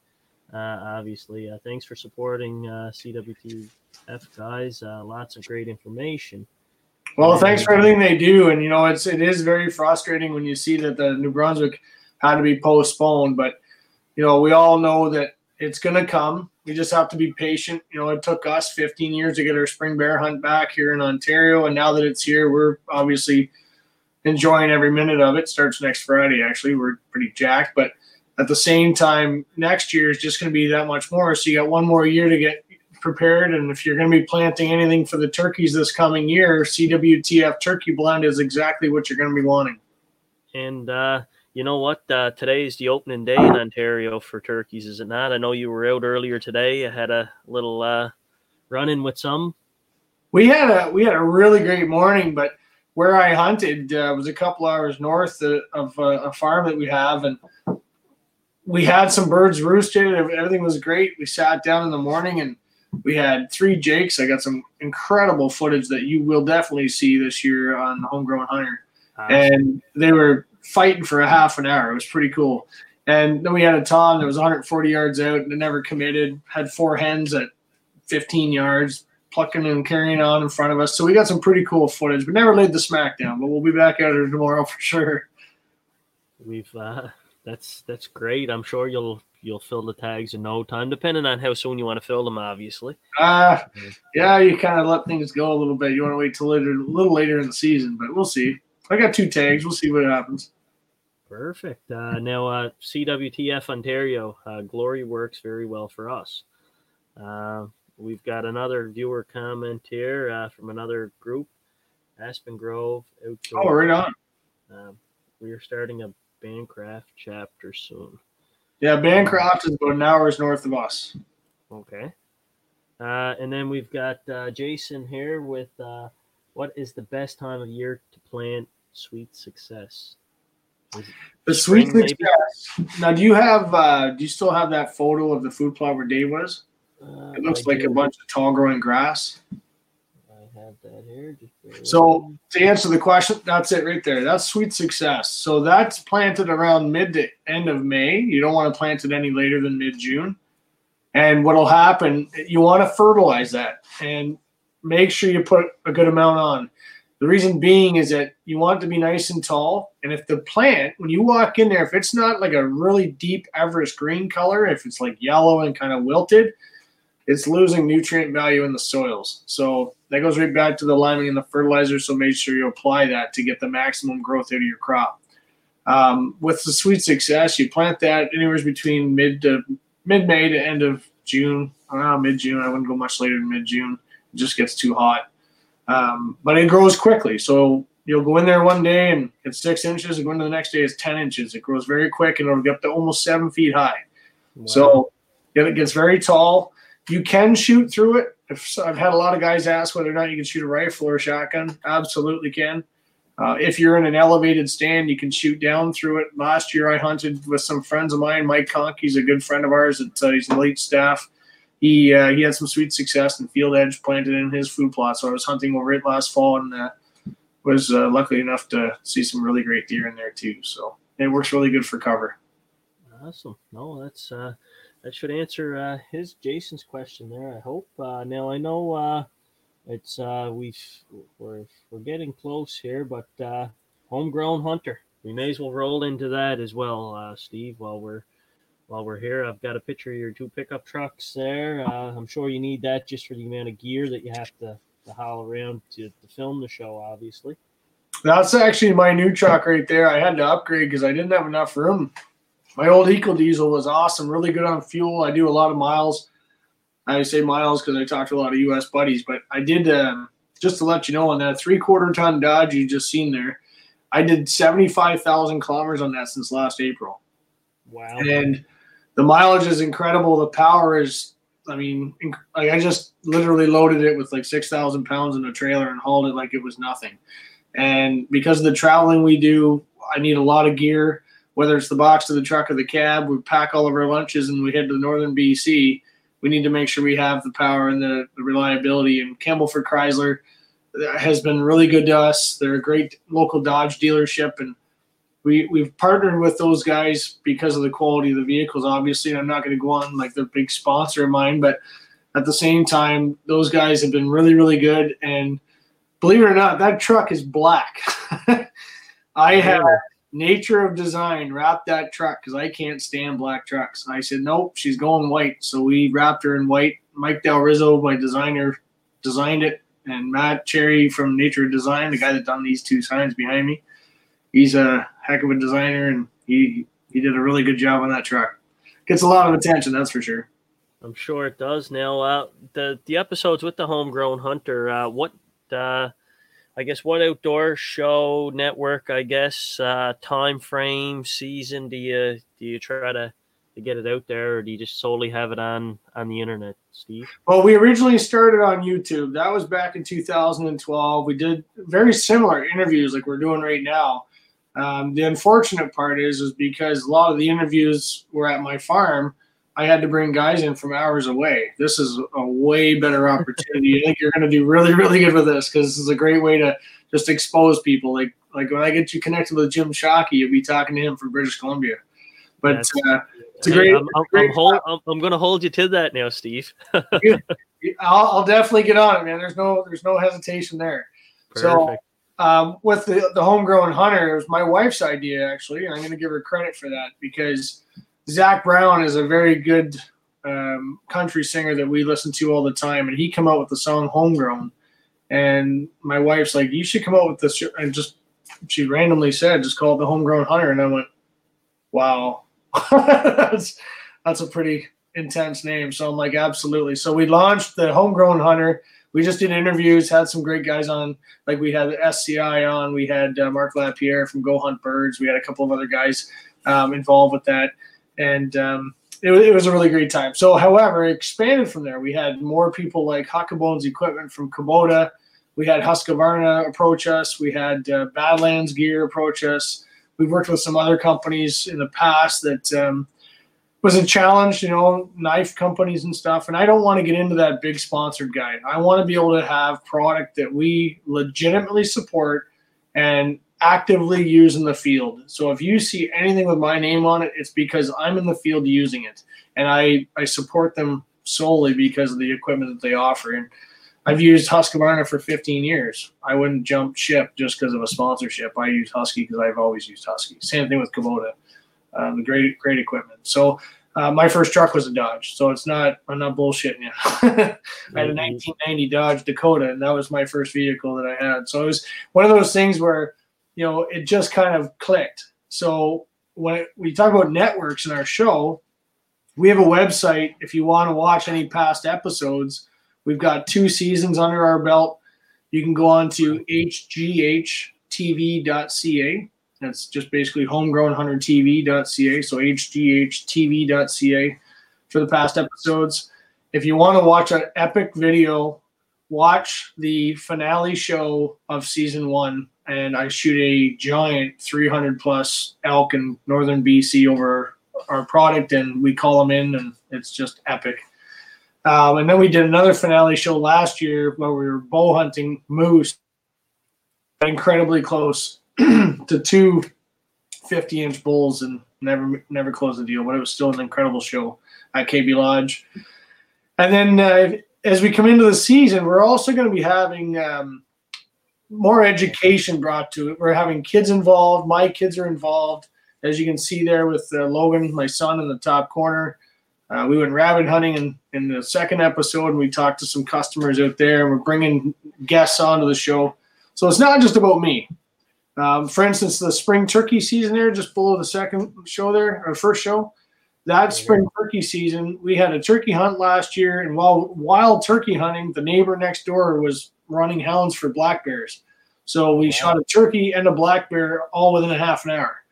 Um, you know, and my daughter to the far right, Delta Waterfowl, they invited us out. We did a Delta Waterfowl youth hunt with the kids, and they did some incredible things for the kids there. So there, there's lots of things that we're bringing, and it's not about Steve Elmy. It's about just the love of the hunt. You know, get out there and enjoy what you're doing. Get the kids involved. Lots of laugh, practical jokes. You know, going to the hunt camp and exposing stuff. Like I I like hunting in many different aspects from archery to rifle to muzzleloader to running with hounds and dogs for rabbit and, and bear. And we try and expose that to the viewers to let everybody know that there's lots of different options out there as opposed to just Steve and his deer hunts. I want to be able to expose a lot more. So if there's something that people would like to see, by all means, reach out to us. I, am going to do a uh, self guided Wyoming antelope hunt and uh, we're going to go through the show and every aspect of how we got our tag, how we traveled down there, what we did. We went to RVezy, which is a okay. local um, our like it's a an app program where you can actually rent other people's RVs. So you rent their RV, you travel down there, you come back, you pay a small fee, and it's way cheaper than buying an RV or trying to pack up ten trucks. You just throw six guys in an RV and you head down there and you can camp out on rancher's property. You can stay at a rancher's farm, and then you pay a small fee, call it forty bucks a day, and stay right on their farm. And to give you an idea of statistics, fifty-eight thousand antelope were shot last year from non-resident Wyoming people. So they have a ninety-two percent success rate. Well, what's it cost to go down there? Twelve hundred bucks, and you get to shoot as many as you want. so, well, well worth it.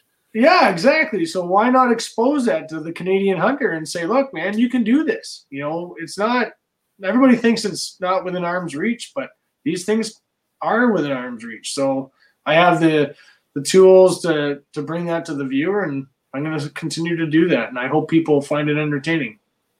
You know what, Steve? Uh, the, the entertainment value there, just uh, like I said, I've watched some of the homegrown hunter shows and the fact that you guys include adults and kids and so on and so forth, uh, it, it, it shows that you encompass everybody. It's just not one one age demographic, right? Uh, and uh, mm-hmm. you you do a lot there with that, and your your whole movement across Canada, south of the border, with uh, the hunting and the homegrown, and and your product line is just uh, astronomical. Like it it it mind blows some people when they they hear that. I'm sure, uh, just based on the fact that you started out as someone small and you've grown your business to the to the point it is now with uh, with Rack Stacker and uh, the the homegrown hunter TV show. It's, well, I appreciate everybody's support. Like we obviously, I say we. I'm talking about my family. My wife, she does all the administration. So my mom, she's working for Purolator and has helped us for many years, package product and ship for us.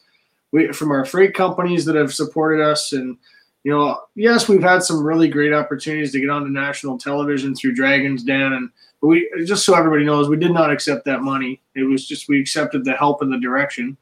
Um, however, over the long term, it's the consumers and that's where my model comes from i don't it's not about my bragging rights. I don't care But if I shoot a 160 inch deer. I could shoot a 130 and just be as happy.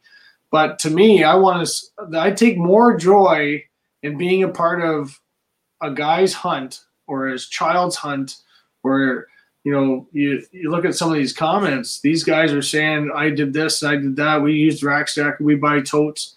Well, it's because they're they're being successful with our brand, and that to me, I take a lot of pride in. I really like to see the smile on our customer's face, and if there's not a smile, it frustrates me, and I try and get to the bottom of it. Oh, that uh, that just shows the business success and that you follow through. You just don't walk away after a sale. No, that's right. You got to show long term long term support in order for them to continue to use our brand. For sure. Now, uh, quick question: How has the COVID uh, affected you? I know we briefly touched on that. Uh, and uh, what when I mean affected, yeah, your business obviously uh, uh, with uh, with regards to how you normally do your operations day to day, Steve. Well, COVID has obviously affected a lot of businesses, mostly on uh, you know the retail side. You know, calling in curbside pickups and restaurants closing and that sort of thing.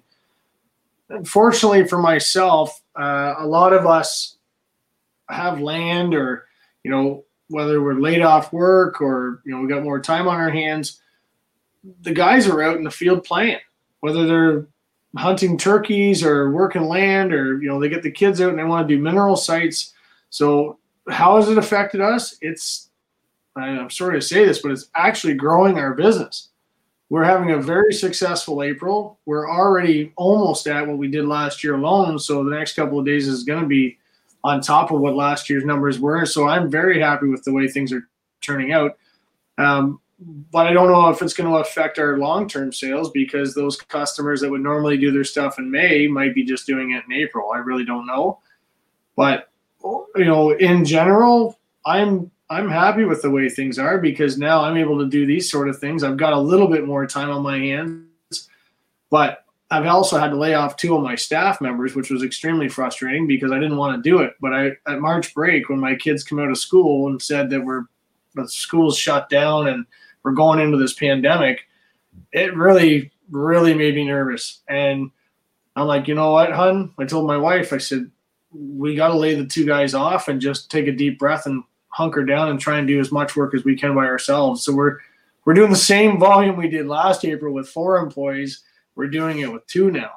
Wow. So it's certainly created a lot more work. I sleep a lot better. I'm exhausted, but um, at the end of the day, we just we keep plugging along. Like tomorrow, Sunday morning, I'm waking up at 6 a.m. and heading to the shop to pack orders because we got to make sure they leave on Monday morning. And we're already, I wouldn't say behind, but we're falling a bit behind and got to get ahead of the game. So, gotcha.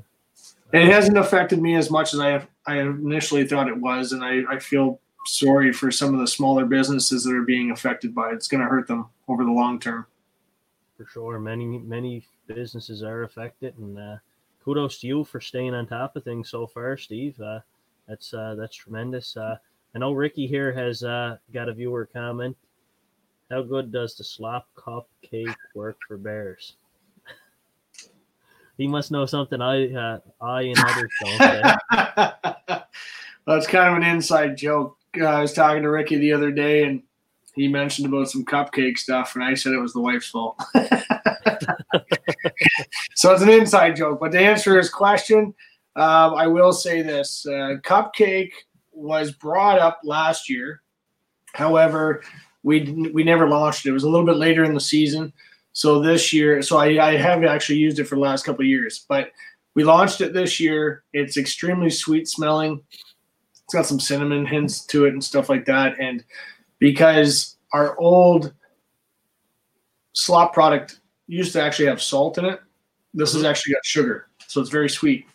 Wow. You can smell it in the product itself. So it does work extremely well. My daughter has been pouring it on every bear bait she can get her hands on because she just it's like cake, right? She just loves the smell of it, so she's pouring it all over the place and loving every second of it. But um, this is a product you would actually pour directly on the bait, but she's been pouring it on logs and along um, anything that's high. I like to get the scent as high as I can. So if she's she can climb up a log that's fallen over and pour it up there, the higher the better because it gets, gets the smell it, it travels. Yeah. Travels in the wind.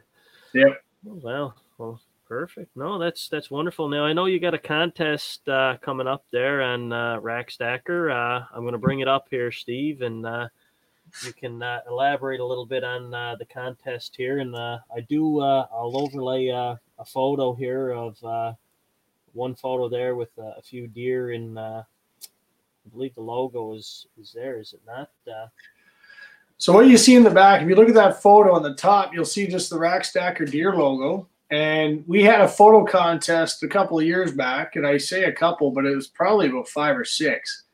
And in fact, Ricky Blay, the guy that just commented about the cupcake, I think he was one of those winners. Um, that's how we got to know him. He's been a longtime customer and friend of ours, and um, we wanted to bring that back. COVID has really affected a lot of folks out there because of you know not wanting to go outside, staying socially distant, and spending time with family. Well, you got to kind of you know boost the morale a little bit and hopefully excite some people. So we thought, you know what, I'm going to team up with a couple of people and see if we can do a fun contest. So the logo that you see was designed by Nature of Design Signs and Graphics. It's Matt Cherry. He's a again long-term customer of ours, and he done the logo up. Now, what we've got here, right, you see the sticker. It's about eight inches wide, and that sticker, second place or two place. What's that mean? second place, I'm assuming. Second place. He uh, he thinks he's in second place. So this logo, what you do is you you can buy it on our contest. So you click on that button, it'll take you to the contest details.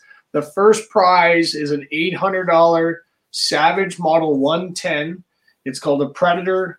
It's, it comes in a 243 caliber rifle, and anybody in Canada can win. The idea behind it is you stick it onto. You're showing some photos there before. You stick it onto a piece of metal, uh, five gallon lid bucket, nail it to a tree in behind, or put it on a stake like Shane did here. This is Shane's uh, photo, one of our staff from Sudbury. He put uh, the Blaze logo on there. But you you put the rack stacker works and the RX. We've had the question come up before about the RX and why RX. Well, our new slogan is rack stacker is the prescription for your deer hunting success. So the RX represents the prescription.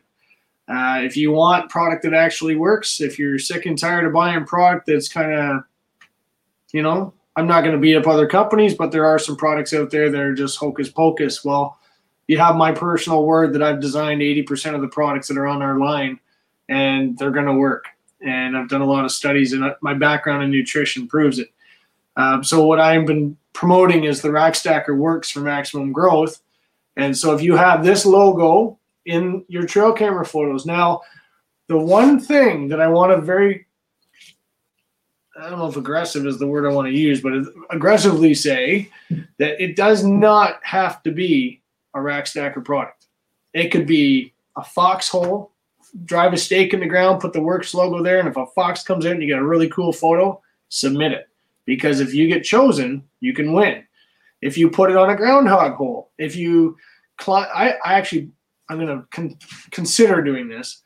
I have a red tail hawk nest that's on my farm and I'm going to get my my tree stand climber and I'm going to climb up about 50 feet in the air and I'm going to put a trail cam on that red tail hawk nest without getting killed, of course, hopefully. but if you have a raven in your barn, nail it to the back of the barn, put a trail camera on that raven nest. I like just get creative, have some fun. Uh, the idea is to get people doing stuff outside of thinking about the pandemic and this could be a really fun way to share photos of people from coast to coast. I've got friends in British Columbia that have some really cool moose photos that you know don't have this logo, but the mineral site is set up. So the plan is stick that logo out there, get a photo, submit it, and you can win yourself some prizes. Now the other prizes that we have on there is uh, a $250 Kubota prize pack. It's got jackets and hats and a bunch of other gear from Kubota, so it's not tractor related, but it is the brand. We've got some stuff from Campbellford Chrysler. Rack Stacker literally just bought six brand new Rack Stacker jackets that are being made right now, so wow. those will be prizes. Uh, we've got uh, a couple of prize packs that are going to be given away for um, the Quality Deer Management Association. So there's, and here's the cool thing this is not a profitable thing for us. We just want to keep it exciting and fun. but every sticker we sell goes into the pot. So the bigger the pot gets, the more prizes I'm going to keep throwing on the table. Uh, how it works is you get your picture, as long as you submit it to my daughter, Ashlyn at rackstacker.ca, you will have a submission every week. So you take your picture, submit it on the Monday or the Sunday. You're submitted for that week. You have 24 chances to win. And then we're going to take the 24 weeks that you submit. And on Thanksgiving weekend, which is my birthday weekend, I'm going to actually share the winners of those those top people. And how those photos are chosen is we put it into a panel of all of our staff members across Canada. So all the guys on my team choose the top winners. So it's it's strictly random. And everybody can have a chance to win. So get creative, have fun with it, get the logo on our website at, the contest, and good luck. It'll be a lot of fun. That's that's awesome. I'm sure you're going to have a, a slew of people entering into this contest, Steve, and uh, I'm sure the prizes are just going to climb and grow from there. And it's uh, it's great. I can't wait to see some of the photos. You know, we've gotten some really great stuff over the years. I've got huge elk. I've got some um, some moose from KB Lodge, you know, chewing on the mineral fountain. I've had photos of sows with four cubs, four brown bear cubs. Like those are the types of things that we want to share with people. But I, I'm honestly, I'm one guy trying to get all these photos, and you know, Ricky says, you know, Jeff sends a photo, and this guy sends a photo. Well, I don't want to be that that guy that bombards everybody with Facebook posts. That'll just drive you bananas. But imagine at five o'clock on a Monday night, you know that those photos will be posted. So it goes from 24 pictures to 60 pictures to 90 submissions. Well, then you got all these really cool photos submitted by guys that have just gotten some really stellar photos. And it's I also have to very very clearly explain that this is 100% confidential. I I will not put names on the photos. So if Matt from Calgary submits a picture of a giant 190 inch whitetail deer, for one, he submitted it. For two, I'll never mention his name of who had it. So if anybody's asking where'd that come from, Canada because I don't want anybody knowing that it came from Matt. I don't want anybody knowing that you know Jeff has this great deer and everybody knows where Jeff lives. I don't need that. so the confidentiality is there. However, when the names are submitted for the prize, we will announce Jeff won, but we're not quite sure whether or not we're going to share the photo because I don't want it might be just a random. Like here's the 24 winners, here's the photos that they won, and Jeff won the gun and they can make their own decision from there. But I don't want to be telling people that this guy's got a giant buck because you know I'm going to be in trouble. You'll be bombarded with people hunting on top of you. No time. I lost you there for a sec. I said you'll have people jumping on top of you to, to hunt where you're hunting in the future. So having that aspect there with the confidentiality is uh, is a plus there, Steve. You there, Jeff? I'm here. Can you hear me? Hello. We lost you, I think. Oh, there you are. Can you hear me now? Jeff? Yeah, can you hear me? Hello. Hello. Hello. Yeah, Steve. Can you hear me? I can hear you. Okay, you can hear me. I can hear you. So we can't be totally broke communication here, I don't think.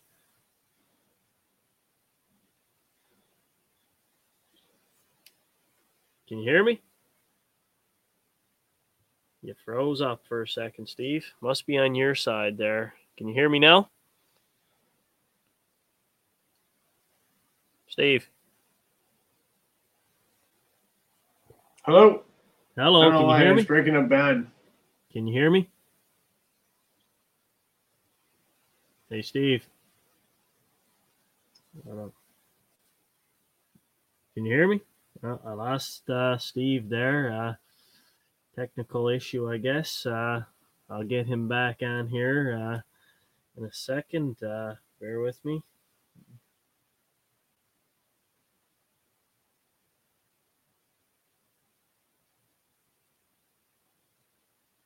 Let's see if he uh, rejoins for the last word here. Let's see. Uh, text message out to Steve. So hopefully, Steve, if you see that, uh, can you rejoin? Uh, let's see. I uh, don't know why we had that. But I guess you got to expect that when you go live. Um, so I see here that I'm still live, obviously. Uh, if there's any viewers there uh, that can hear me, shoot me a comment just so I can confirm. Uh, obviously, being live, I can't hear myself. Uh, Steve just texted. He said it was on his end. So, all right, man. Yeah, that's back, my Steve. Fault. The joys of living in the country. I ended up losing internet twice now. Uh, you know what? Uh, no big deal. We're, we're we're pretty close to the end here. I think we've answered everybody's comments and uh, questions. Obviously, uh, we run a little over the the hour and a half mark. Obviously, uh, with uh, with everything said and done, do you have any final words there, Steve? You may want to say before you before I let you go. Well, I, would like to invite everybody to the Rackstacker website. I um, I've I've updated as much as I possibly can on there because you know the questions are always coming in. What do I do here? What do I do there? What do I fertilize with? How do I attract deer this time of year? You know, what are the discount codes? We try and do everything through the site to make it easy for everybody. However, not everything is there. So if you have a question, by all means, just drop me an email. You can go into the contact us and just and it goes directly to me. Um, another thing I will tell you, um, if everybody wants to grab a pen, I'll give you a one eight hundred number and you can call it. It goes directly to my cell phone. And um, I, I recently started doing that because you know our store is again a rural area. We're running off of an internet phone so unfortunately it's sometimes challenging because it, you call and it breaks up just like what's happened there recently. Um, however if you call the 1-800 number i can answer your questions quickly and just get things done so you're not having to wait for us. Another thing i'd like to say is we have a, a decent following on social media through instagram and facebook if you're wanting to know anything there, I can answer on the fly. So if you're in the field, you know, doing a food plot or, you know, have a question about the contest that may not be already answered on the site, by all means, drop me a line on social media and Facebook and ask me the question. I'll get back to you as soon as I can. I do have an IT guy, uh, Tyrell, that monitors it for us. So he'll be able to answer questions if he's aware of the answer and, and drop you the answer that you need to make sure that uh, it's in a timely manner as we get into the fall, um, if you find a dealer that is on our network or on our website that is not keeping the end of the bargain by making sure that you have product um, from Rackstacker, please let me know because I don't take that lightly. Uh, it's the my number one concern is making sure that our consumers are killing deer. and that's the end of the game, man. Like I want guys to be happy and successful and if you're out there working hard to make sure that your food plots and mineral sites are set up for the fall, we want to make sure that you're taken care of. And unfortunately, the COVID's gotten in the way of that. So until the COVID is lifted, we're going to make sure that you guys are taken care of. We'll get stuff shipped through the website, and then uh, hopefully this will lift here quick enough, and we'll get back to our dealerships. Perfect. Uh, we've got a few people there. Uh, William wants to try the the cupcake slap uh, when it's out. This was an awesome live feed. Thanks again uh, for the live show. Uh, I appreciate that. Uh, and Ricky there, uh, yes, uh, it was an awesome show. So, again, to the viewers, I appreciate that. Uh, Steve, I know you mentioned a number there for people to contact you. if you want to run it off there, I could probably get it on. Sounds good. I'll, I'll run it off. You want to type it up too? It's um, 1 800 yep. You good? Yep. 945 mm-hmm. 1846. Boom. Boom. Shakalaka. Yeah. The... That's the number. You call. Don't call now because I'm not going to answer. call during the day, normal normal work hours, anything up between nine and six. But uh, if you if you call that number, I have no issues in answering it. It goes direct to my cell phone, and then we can get you fixed up.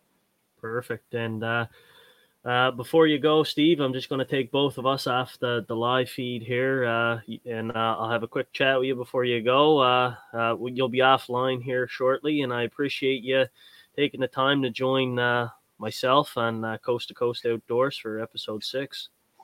Well, thank you very much for having me on, man. It's been a pleasure. I appreciate the offer. I appreciate you being on the show. Uh, just bear with me one sec, Steve. Uh, I'll have a quick chat with you after I log off here. So, folks, uh, that concludes uh, episode uh, six of Coast to Coast Outdoors. We had Steve Elmy with uh, with uh, the Rack Stacker, owner of uh, Rack Stacker, obviously, also homegrown hunter TV show. you can check out his products. they are in the the info to this video to his website. The links are all listed there for Rackstacker products and I believe Homegrown Hunter as well as the contest that Steve has mentioned. So uh, again, check out uh, that. Uh, check out his product. Uh, as many seen the comments from viewers, uh, kind of it sells itself uh, very easily. So with that said, again, thanks to the viewership for watching Coast to Coast Outdoors episode six. Uh, stay tuned tomorrow. Uh, I have uh, Greg Balsch on the show uh, for episode seven. Uh, Greg is the owner of, uh, bear with me here one second. Greg is the owner of the Community Wildlife Management Workshops, and he is originally from London, Ontario.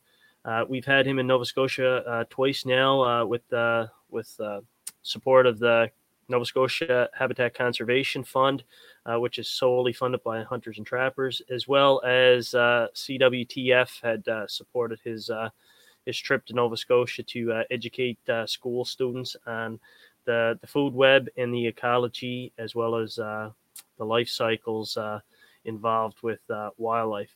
So stay tuned to tomorrow's episode. we will have him on. that would be 1 p.m. in Ontario and 2 p.m. in Atlantic Canada. So, with that, folks, I appreciate you for staying tuned and uh, enjoying the show. Uh, with that, I'm off. Thank you.